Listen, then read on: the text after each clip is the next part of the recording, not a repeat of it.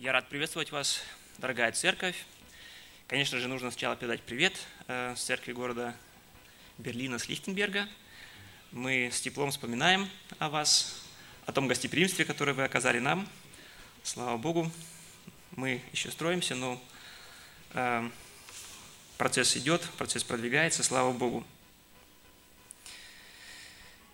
Эм, согласитесь, что понятие или слово «любовь» – это очень широкое понятие. Мы же говорим, да, что мы любим, что мы любим какие-то вещи, да? мы любим какие-то, может быть, занятия, какие-то хобби у нас есть. Также тем же словом мы обозначаем, что мы любим кого-то, любим людей, любим тех, кто вокруг нас.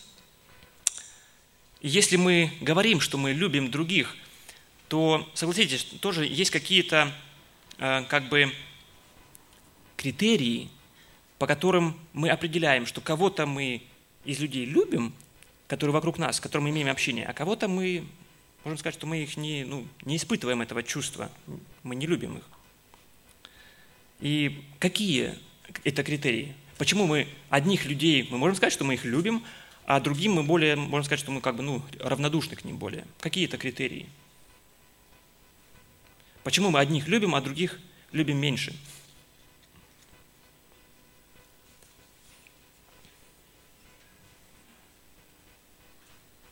Никаких критериев. То есть мы любим одинаково всех, да? Получается. Но, скорее всего, мы любим тех, кто нам нравится. Согласитесь? Тех, кого мы, может быть, оцениваем или ценим, кого мы, а, ну, оценивая из окружающих нас людей, кого мы замечаем, что они, может быть, лучше, достойнее. Или мы также любим, может быть, наших близких, наших родных, наших родственников, которые именно близки к нам, с которыми мы можем, имеем что-то общее, что-то мы разделяем. Мы тоже можем сказать, что мы любим таких, мы любим их, потому что они близки к нам.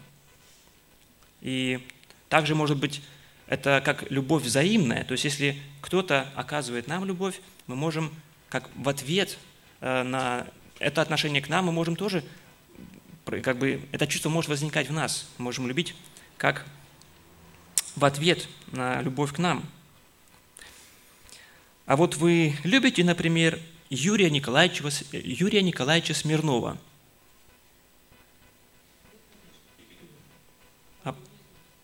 Точно. Вы его не любите, потому что вы его не знаете. А это, э, я это имя нашел где-то в интернете, это э, знаменитый, известный советский, российский ученый-физик. Но вы не можете его любить, потому что вы его не знаете.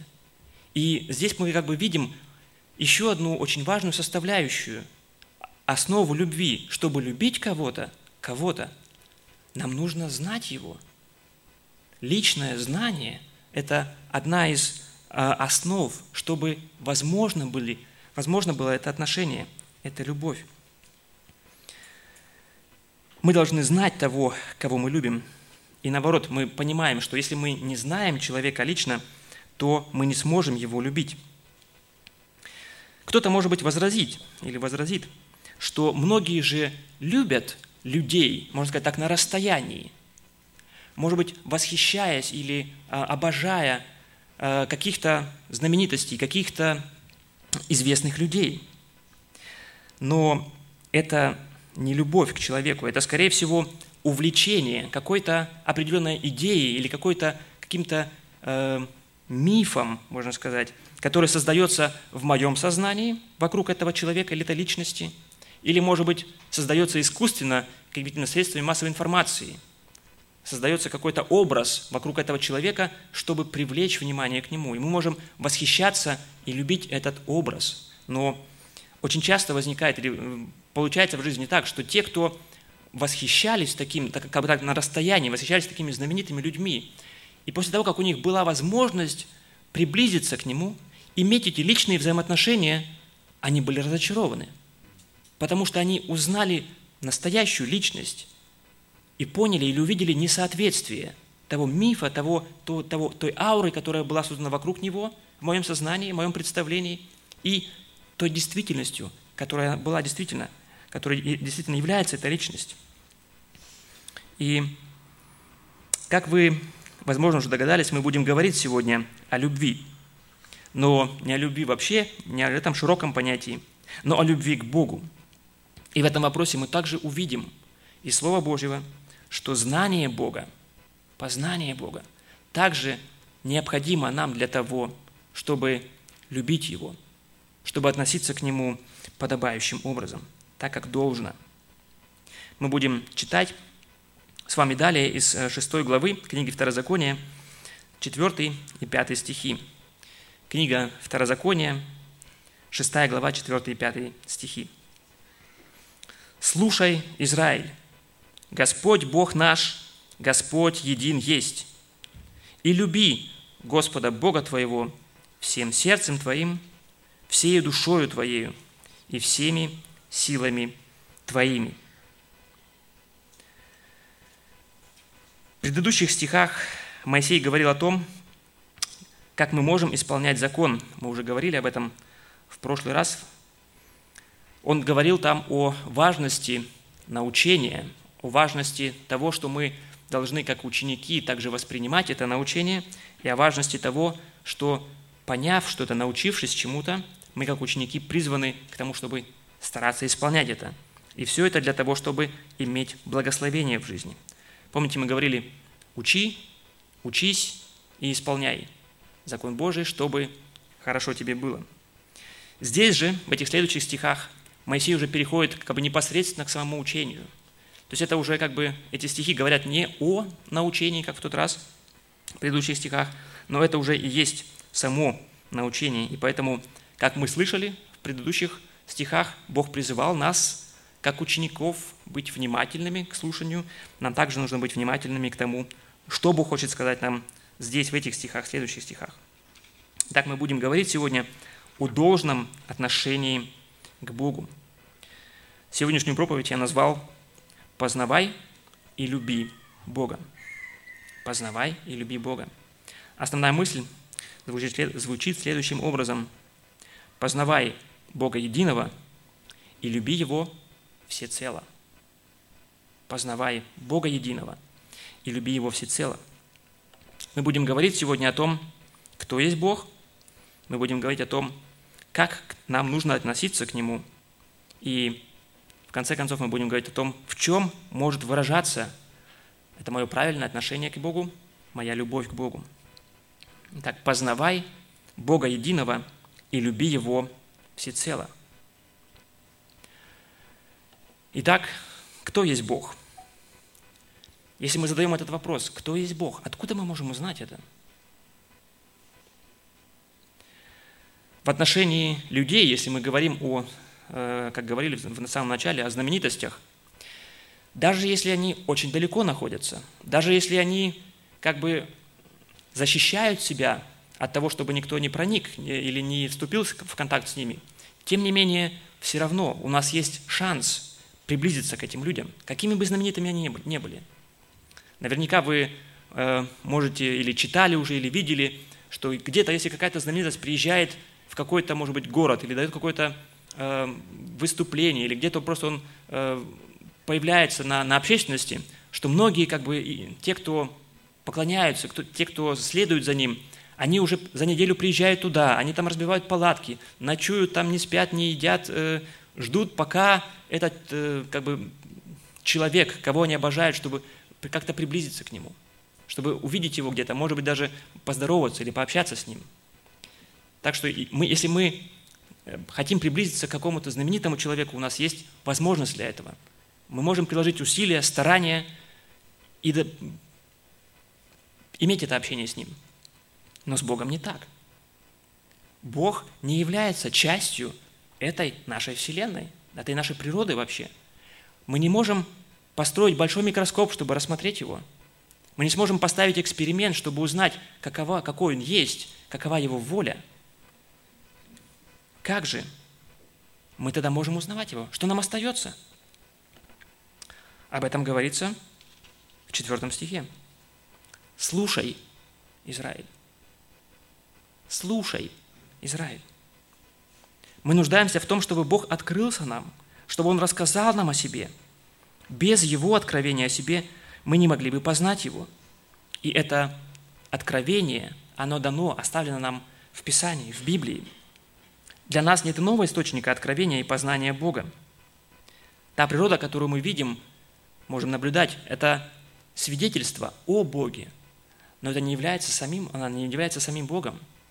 Так же, как можем взять пример, если какие-то произведения, шедевры искусства каких-то знаменитых, может быть, э, художников или, да, если мы смотрим на них, мы можем получить какое-то представление о человеке, но мы не можем познакомиться с этим человеком лично через произведение его искусства или через его произведение, через то, что он сотворил. Также с Творцом.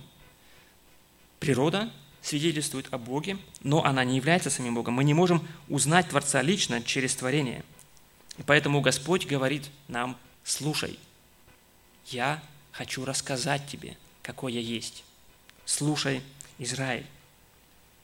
Эти слова, слушай, Израиль, по-еврейски они звучат как «Шма Израиль». Это начало как бы такой э, молитвы, которые э, евреи, иудеи произносили два раза в день. Это один из самых значительных или э, знаменитых отрывков Ветхого Завета для иудаизма. Это как бы стало своеобразным символом веры иудаизма. И этим обращением Бог привлекает особое внимание слушающих к тому, о чем Он говорит. Слушайте, я расскажу вам, кто я, каков я, а также, что я ожидаю от вас. Слушайте. Чему же мы должны научиться здесь? Как Бог открывается нам? В первую очередь, Бог, говоря о себе, называет себя, называет себя говорит свое имя. Божье имя.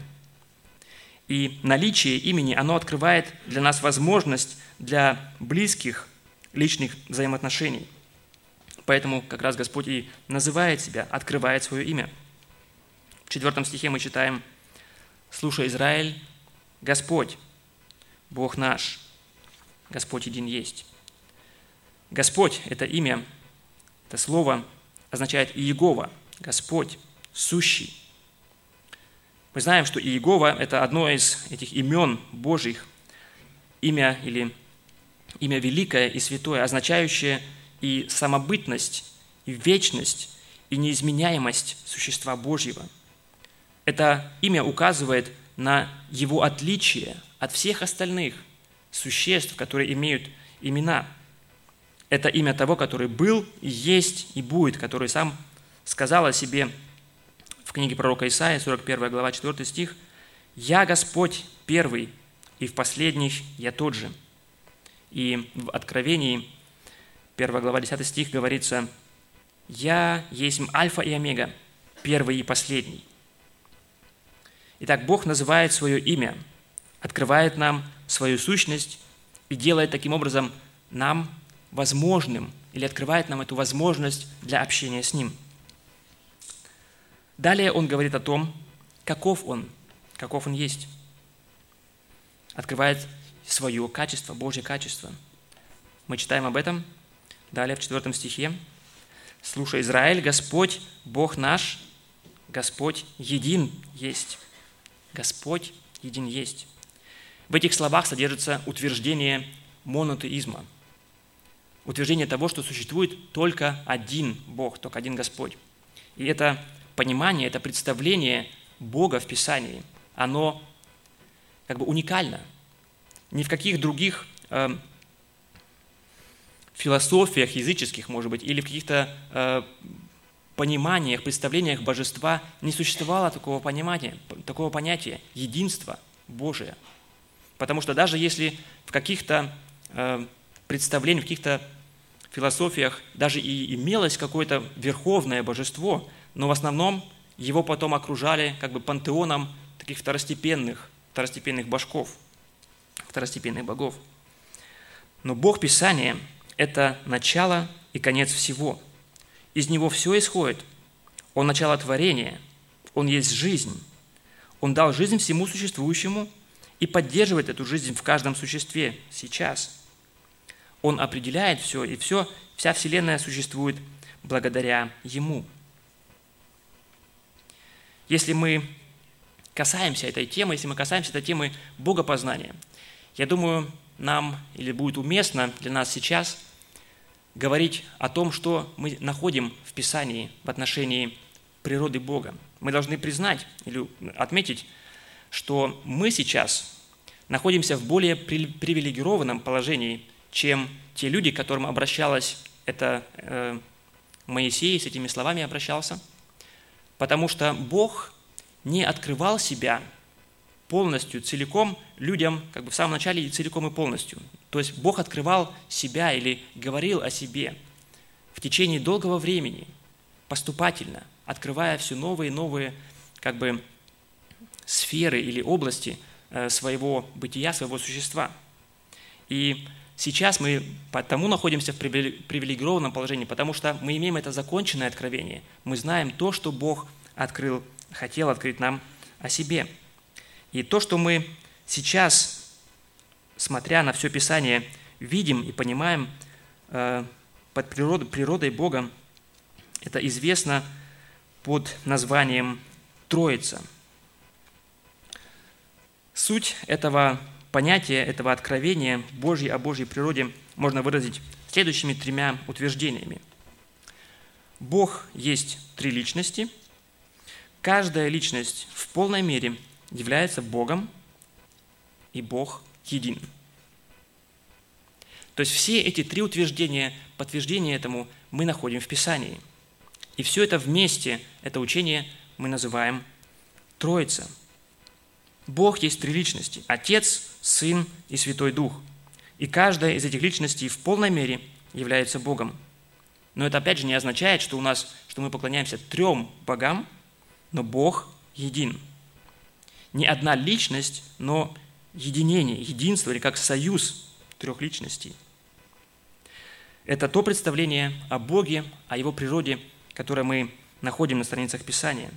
Мы должны признать, что до конца это понимание, оно как бы не входит, не вмещается в наш разум. И если мы смотрим на историю церкви, то очень часто на протяжении всей истории церкви делались попытки каким-то образом вот это, э, это напряжение, которое существует здесь, в этом утверждении, как-то его разрешить, как-то его смягчить, как-то его сгладить, чтобы оно стало доступным и понятным нам. Но как только мы нарушаем какую-то из этих трех утверждений, мы впадаем в ересь, мы впадаем в заблуждение. И мы можем видеть это на примере учения свидетелей Иеговы. Например, они утверждают, что Бог един. И это мы знаем, это абсолютно верно, абсолютно точно. Но они отвергают первое утверждение, говоря, что Дух Святой не является личностью – они также отвергают и второе утверждение, говоря, что Дух Святой, что Иисус Христос не является Богом. И тем самым они подвергают себя большой опасности, потому что Писание утверждает, и мы читаем в первом послании Иоанна, во второй главе, в 23 стихом, «Всякий, отвергающий Сына, не имеет и Отца, а исповедующий Сына имеет и Отца». На примере этого учения, на примере учения Троицы, на примере того, как Бог открывает нам себя или э, сущность своей природы, мы можем также увидеть или отметить для себя большое практическое значение того, чтобы наш разум был подчинен Писанию. Чтобы наш разум был подчинен Писанию. Потому что как, если мы отказываемся принимать из Писания то, что мы не понимаем, мы, как видим, мы можем подвергнуться большой опасности впасть в непокорность и впасть в заблуждение. Я рискую таким образом отвергнуть истину. Далее, чтобы осознать для нас, как важно нам познавать Бога, мы можем провести еще одну параллель с тем, о чем мы говорили в самом начале. Мы говорили о том, что есть эти поклонники каких-то знаменитостей, которые любят не личность, а любят идею, любят какой-то образ. И также может произойти и с Богом. Если я не буду познавать Бога и любить Бога, каков Он есть, я подвергаю себе опасности, что я начну любить какое-то свое представление о Боге, какое-то свое мнение о том, каков Бог есть. И тогда я подвергаю себе большой опасности, что если в процессе моей, моей христианской жизни, если в процессе того, как я двигаюсь, живу с Богом, познаю Его, я могу пережить разочарование. Потому что я, познавая Бога, я увижу, что Он оказывается совсем не такой, какой я себе его представлял.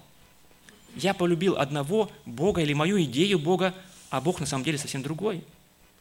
Если я полюблю Бога такого, который как палочка-выручалочка, да, или как добрый джин, или если в советском как сказать, исполнении, да, как старик Хатабыч, только как бы тем и занят, чтобы заботиться обо мне, чтобы исполнять мое любое желание, чтобы предугадывать мое малейшее желание, чтобы его исполнить, чтобы мне только было хорошо.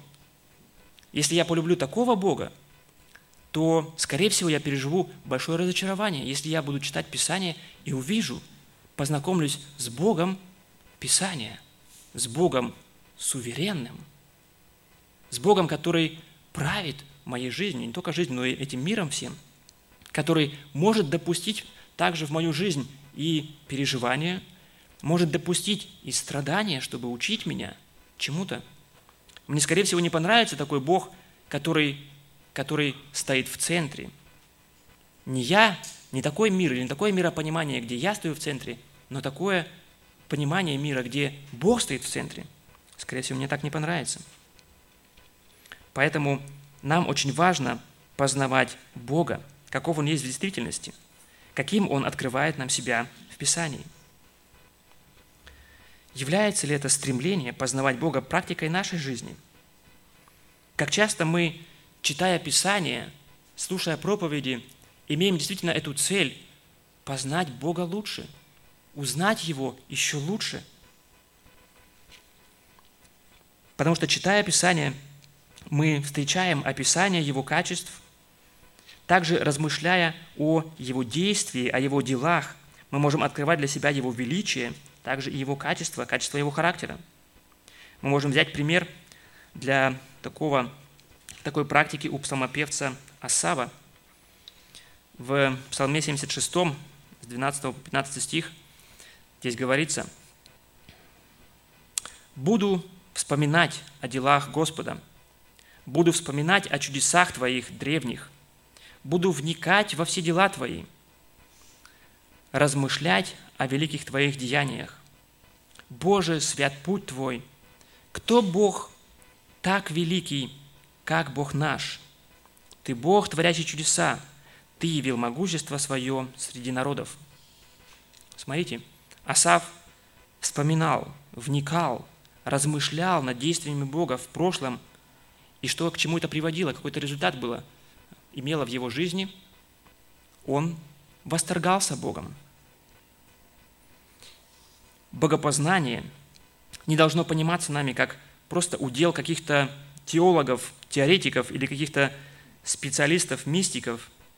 Это должно стать и быть моей повседневной практикой. Познавать Бога лучше и лучше. Итак, Бог, о котором идет речь, это единый и истинный Бог, существующий вечно, сотворивший небо и землю, бесконечно превосходящий всякое, даже самое славное творение. И тем не менее – открывающийся нам, рассказывающий нам о себе и предлагающий взаимоотношения с Ним. Далее Моисей говорит нам о том, как нам нужно относиться к этому Богу, к такому Богу.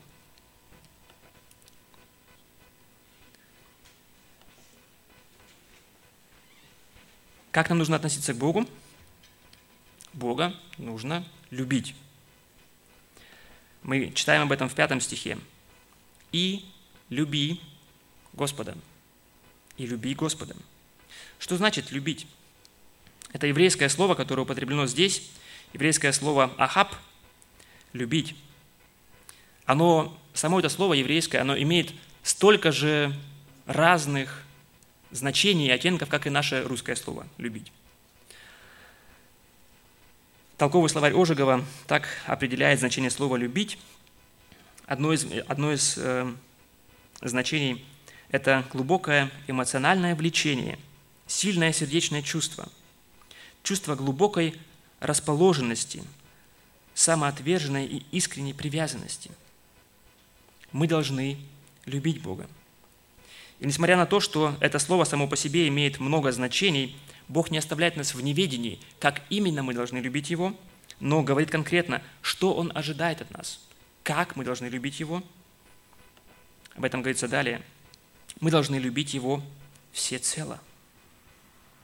В пятом стихе говорится, «И люби Господа Бога твоего всем сердцем твоим, и всей душою твоею, и всеми силами твоими». Мы должны любить всем сердцем, всей душою, всеми силами. Нам нужно увидеть здесь идею целостности. Мы не будем сейчас пытаться проводить анализ того, какие, как, каким образом, как мы можем любить или должны любить, каким, какой нашей частью, как мы должны любить Бога. Но нам нужно увидеть ключевое слово в этом отрывке, которое заключает как бы и основную идею о чем говорит здесь Моисей, о чем говорит здесь Бог.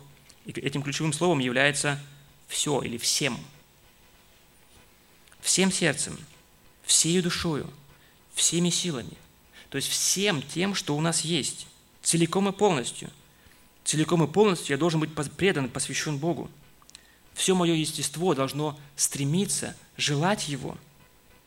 Сюда включено все, и мои эмоции, и мои чувства, мои желания, также и мои мысли – но и мои действия целиком, полностью, всецело. Я должен любить Бога. Моисей произносил эти слова в мире, в котором господствующим мировоззрением был политеизм, то есть вера в то, что существует много, множество разных богов. И опасность, которой подвергались люди того времени, это был соблазн поклонения какому-то иному божеству, кроме Бога единого, кроме Бога Израиля. И мы можем подумать, что такой опасности не существует сейчас. Нашел такую картинку, где один человек, можно сказать, больше балуется, да, как бы поклоняясь какому-то какому камню. Я думаю, он не, не делает это серьезно. В нашем сегодняшнем, по крайней мере, западном обществе мы должны признать, что господствующим миропониманием является атеизм, то есть полное отрицание того, что существует какое-то божество. И мы можем подумать, что, может быть, для нас это понимание единобожия, единства Бога, может быть, оно не актуально. Но этот призыв и призыв любить Бога и призыв познать Бога единого актуален для нас сегодня таким же образом. В определенных культурах и по сей день присутствует настоящий политеизм, если мы смотрим на, допустим, на регион Индии с господствующим там буддизмом.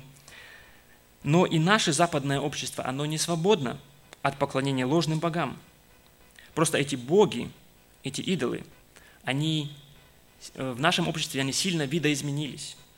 Теперь это не просто какие-то камни, какие-то статуи, которым поклоняются. Теперь это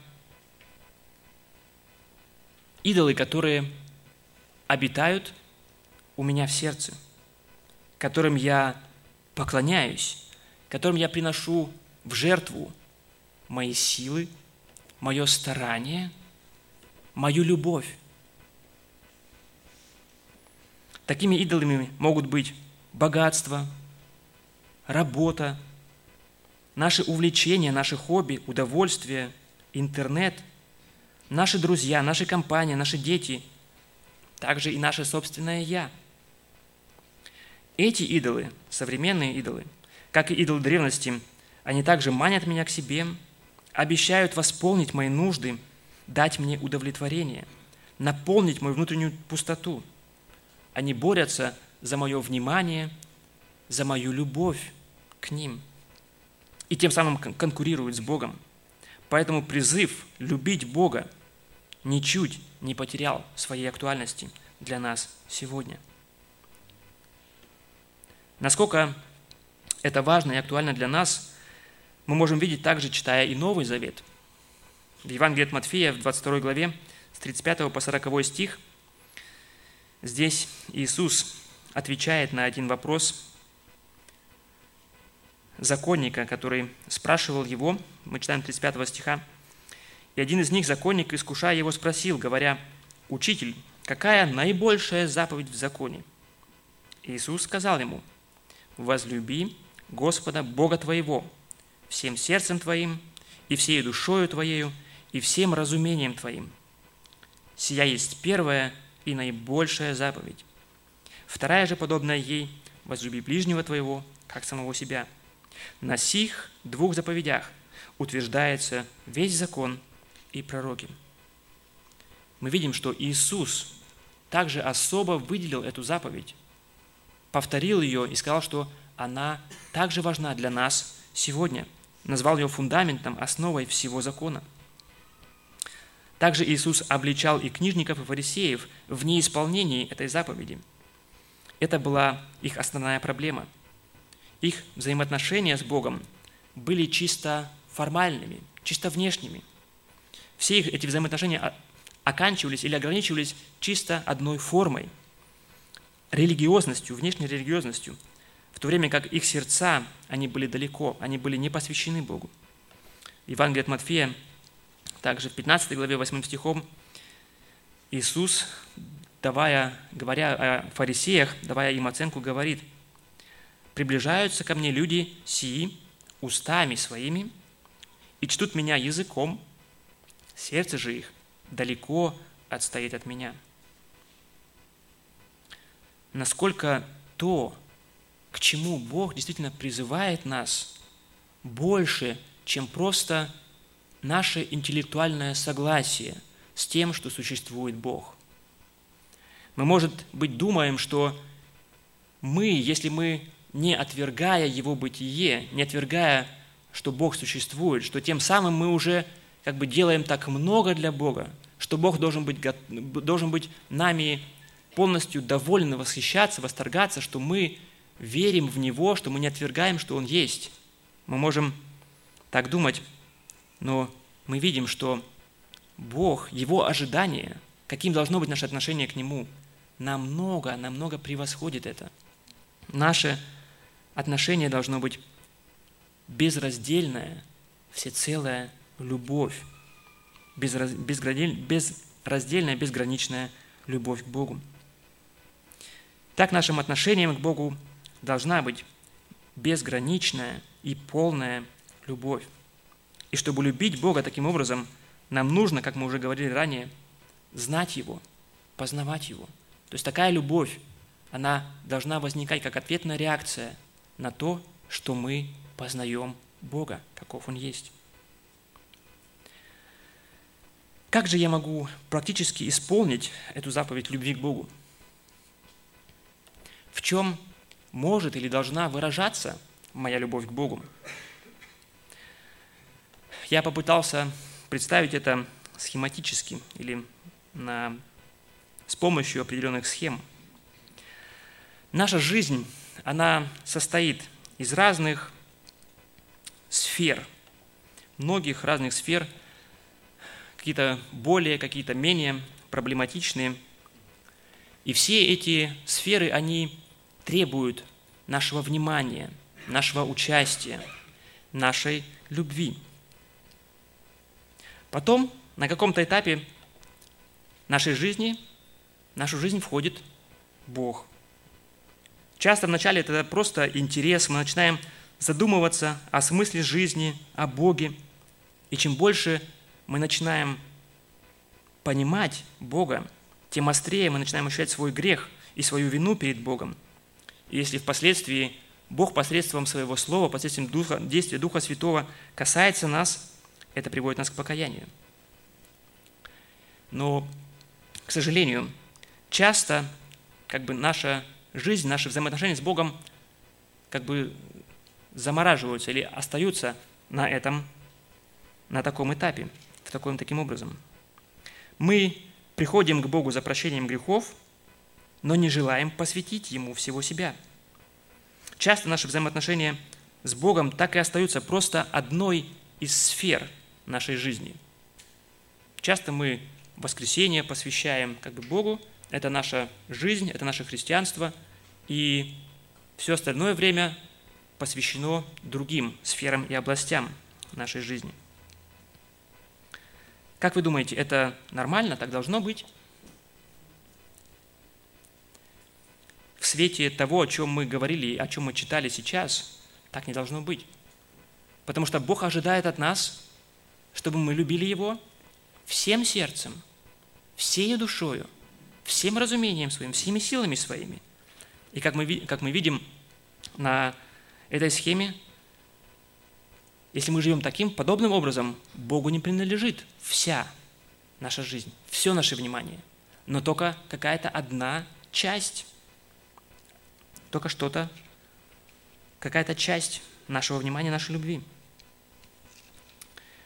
И если мы далее понимаем о том, или мы читаем и понимаем, что Бог ожидает от нас, часто мы можем прийти к такому пониманию или к такой идее, что, наверное, тогда, если Бог ожидает от нас всего, полной любви, то, скорее всего, это должно выглядеть каким-то таким образом, что мы бросаем все, порываем все связи, которые есть у нас, и, как бы исполняя эту заповедь, полностью, целиком направляем все наше внимание, всю нашу любовь, таким образом, к Богу. Это то, что Бог ожидает от нас.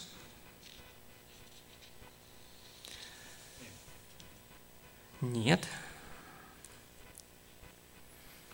Если мы читаем в э, Евангелии от Иоанна 17 главу, 15 стих – это, это первосвященническая молитва, молитва Иисуса, молитва о своих детях, о тех, кто впоследствии будут веровать в Него. Здесь Иисус говорит, «Не молю тебя, чтобы ты взял их из мира, но чтобы ты сохранил их от зла». Подобное, подобное понимание часто приходит к тому, или часто приводит к тому, что люди начинают как бы жить или практиковать какой-то аскетический образ жизни – часто выражается в том, что люди уходят в монастырь, начинают какое-то монашество, думая, что тем самым они исполняют эту заповедь. Но, как мы видим, Господь не ожидает, не требует от нас этого.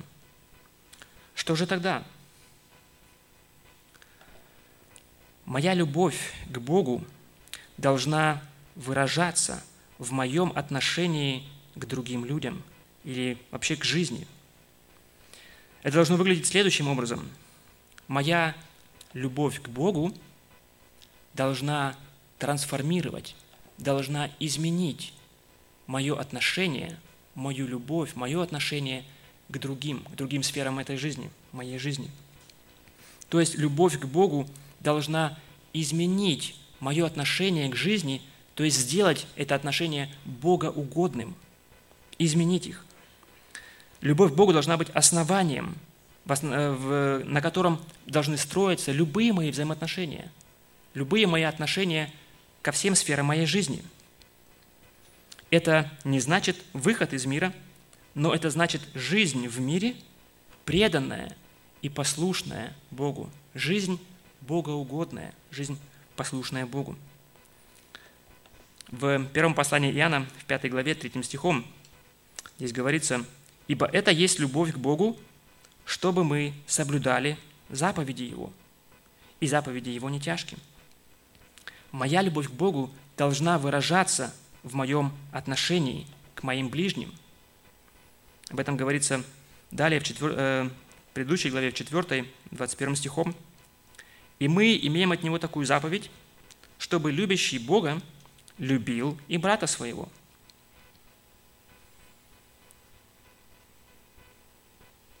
Мое отношение к жизни, любые мои взаимоотношения с людьми в этом мире или отношения к любым сферам моей жизни должно, в основании этого должна быть моя любовь к Богу. Как это может выглядеть практически? Если я хожу на работу, я призван к тому, чтобы работать хорошо. И я должен это делать не потому, чтобы начальник меня заметил, не потому, чтобы выслужиться перед ним, но потому, что Бог призывает меня к этому. Все, что вы делаете, делайте хорошо. Если я буду на работе работать хорошо, стараться, прилагать максимальное усилие, старание, именно потому, что Бог меня к этому призывает, тогда моя любовь к Богу будет лежать в основании моего действия. И этим самым Бог будет прославляться. Если на той же работе я буду делать добро своим коллегам по работе, может быть, или своим одноклассникам, сокурсникам, если я буду делать это не для того, чтобы заслужить себе какое-то уважение или почет, чтобы заработать какие-то как бонусные такие пункты, но для того, чтобы, или я, если я буду делать это потому, что Бог призывает меня любить моих ближних, делать им добро, делать им то, что я сам к себе хотел бы такое же отношение иметь.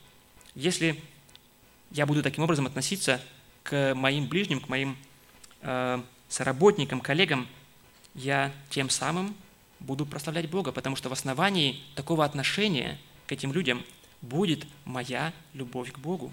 И тем самым я буду выражать мою любовь к Богу.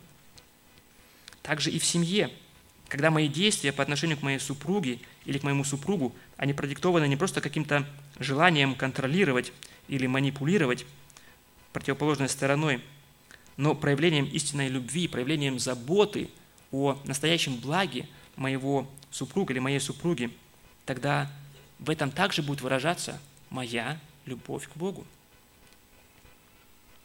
Если я буду жить и действовать таким образом, кого будут видеть ближние мои во мне, тогда в моих действиях? Кого они увидят? они увидят Христа во мне. И это как раз то, к чему Бог призывает нас. Во втором послании к Коринфянам, в 3 главе, 18 стихом, здесь говорится, «Мы же все открытым лицом, как в зеркале, взирая на славу Господню, преображаемся в тот же образ, от славы в славу, как от Господня Духа». Мы будем преображаться в образ Христов. Мы будем все больше и больше становиться похожими на Него если действительно в основании нашего поведения, нашей жизни будет лежать любовь к Богу. И опять же, в этом стихе мы видим вот это взаимоотношение, взаимосвязь познания и преображения. Мы должны смотреть на Его славу, мы должны познавать Его и будем преображаться в результате этого.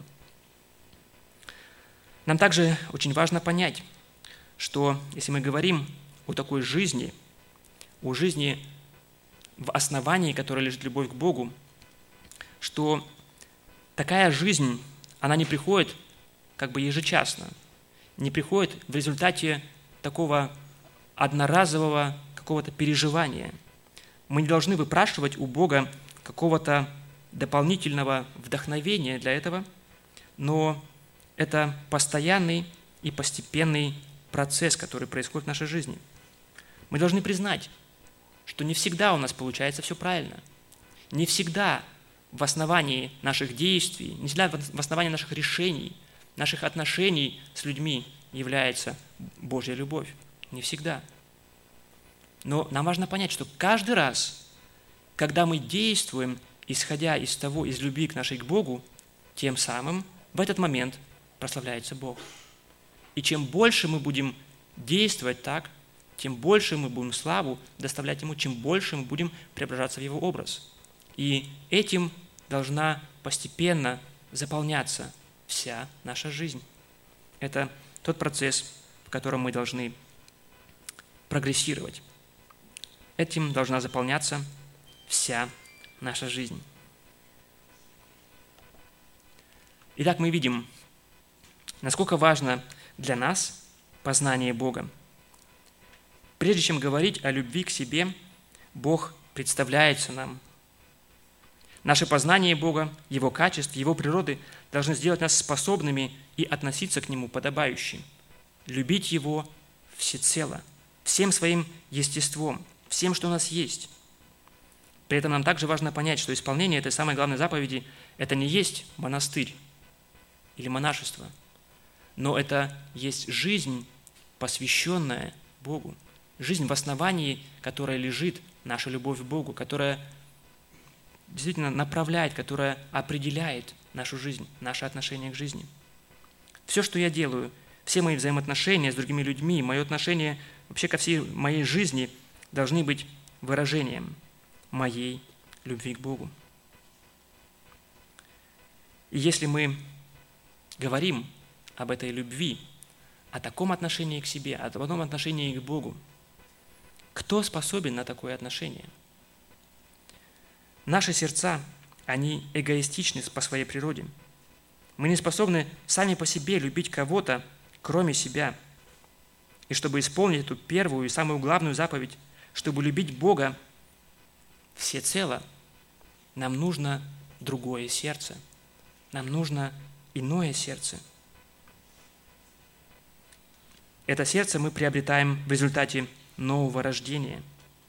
И если вы не имеете этого такого сердца, способного любить Бога полностью и целиком, вам нужно обращаться к Богу, чтобы Он изменил ваши сердца, чтобы Он дал вам это новое рождение, чтобы Он изменил это сердце и сделал его способным любить то, что исходит от Него, то, что Божье, чтобы Он даровал вам новую духовную жизнь.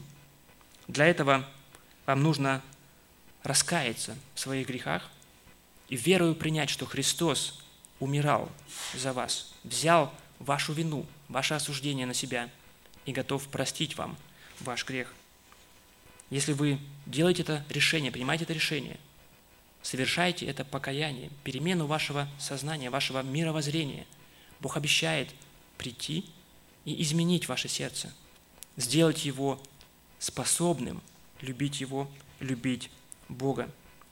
Тогда Бог сделает нас своими детьми, и мы будем любить то, что принадлежит Богу. Мы будем способны любить Его, как своего Отца.